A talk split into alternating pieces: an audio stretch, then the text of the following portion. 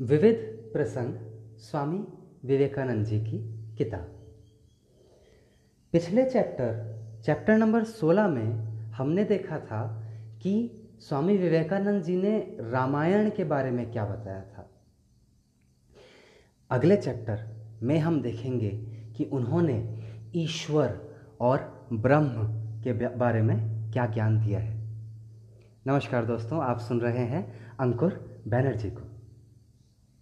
Chapter number सत्रह, ईश्वर और ब्रह्म।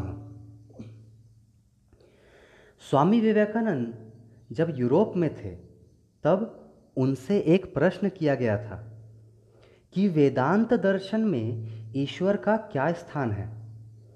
उसका उत्तर देते हुए उन्होंने कहा था, ईश्वर व्यष्टियों की समष्टि है।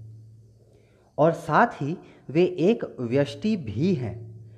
ठीक उसी प्रकार, जैसे कि मानव शरीर इकाई होते हुए भी जीवाणु रूपी अनेक व्यष्टियों की समष्टि है। समष्टि ही ईश्वर है और व्यष्टि ही जीव है। अतएव ईश्वर का अस्तित्व जीव के अस्तित्व पर निर्भर है। जैसा कि शरीर का जीवाणु पर, और इसका विलोम भी सत्य है। इस प्रकार जीव और ईश्वर सहवर्तमान हैं। यदि एक का अस्तित्व है तो दूसरे का होगा ही। और चूँकि हमारी इस धरती को छोड़कर अन्य सब उच्चतर लोकों में अच्छाई या शुभ की मात्रा बुराई या अशुभ की मात्रा से बहुत ज़्यादा है, हम इन सब की समष्टि ईश्वर को सर्व शुभ कह सकते हैं। समष्टि स्वरूप होने के कारण सर्वशक्तिमत्ता और सर्वज्ञता ईश्वर के प्रत्यक्ष गुण हैं। इन्हें सिद्ध करने के लिए कोई तर्क की आवश्यकता नहीं है। ब्रह्म इन दोनों से परे है और निर्विकार है। ब्रह्म ही एक ऐसी इकाई है जो अन्य इकाइयों की समष्टि नहीं है।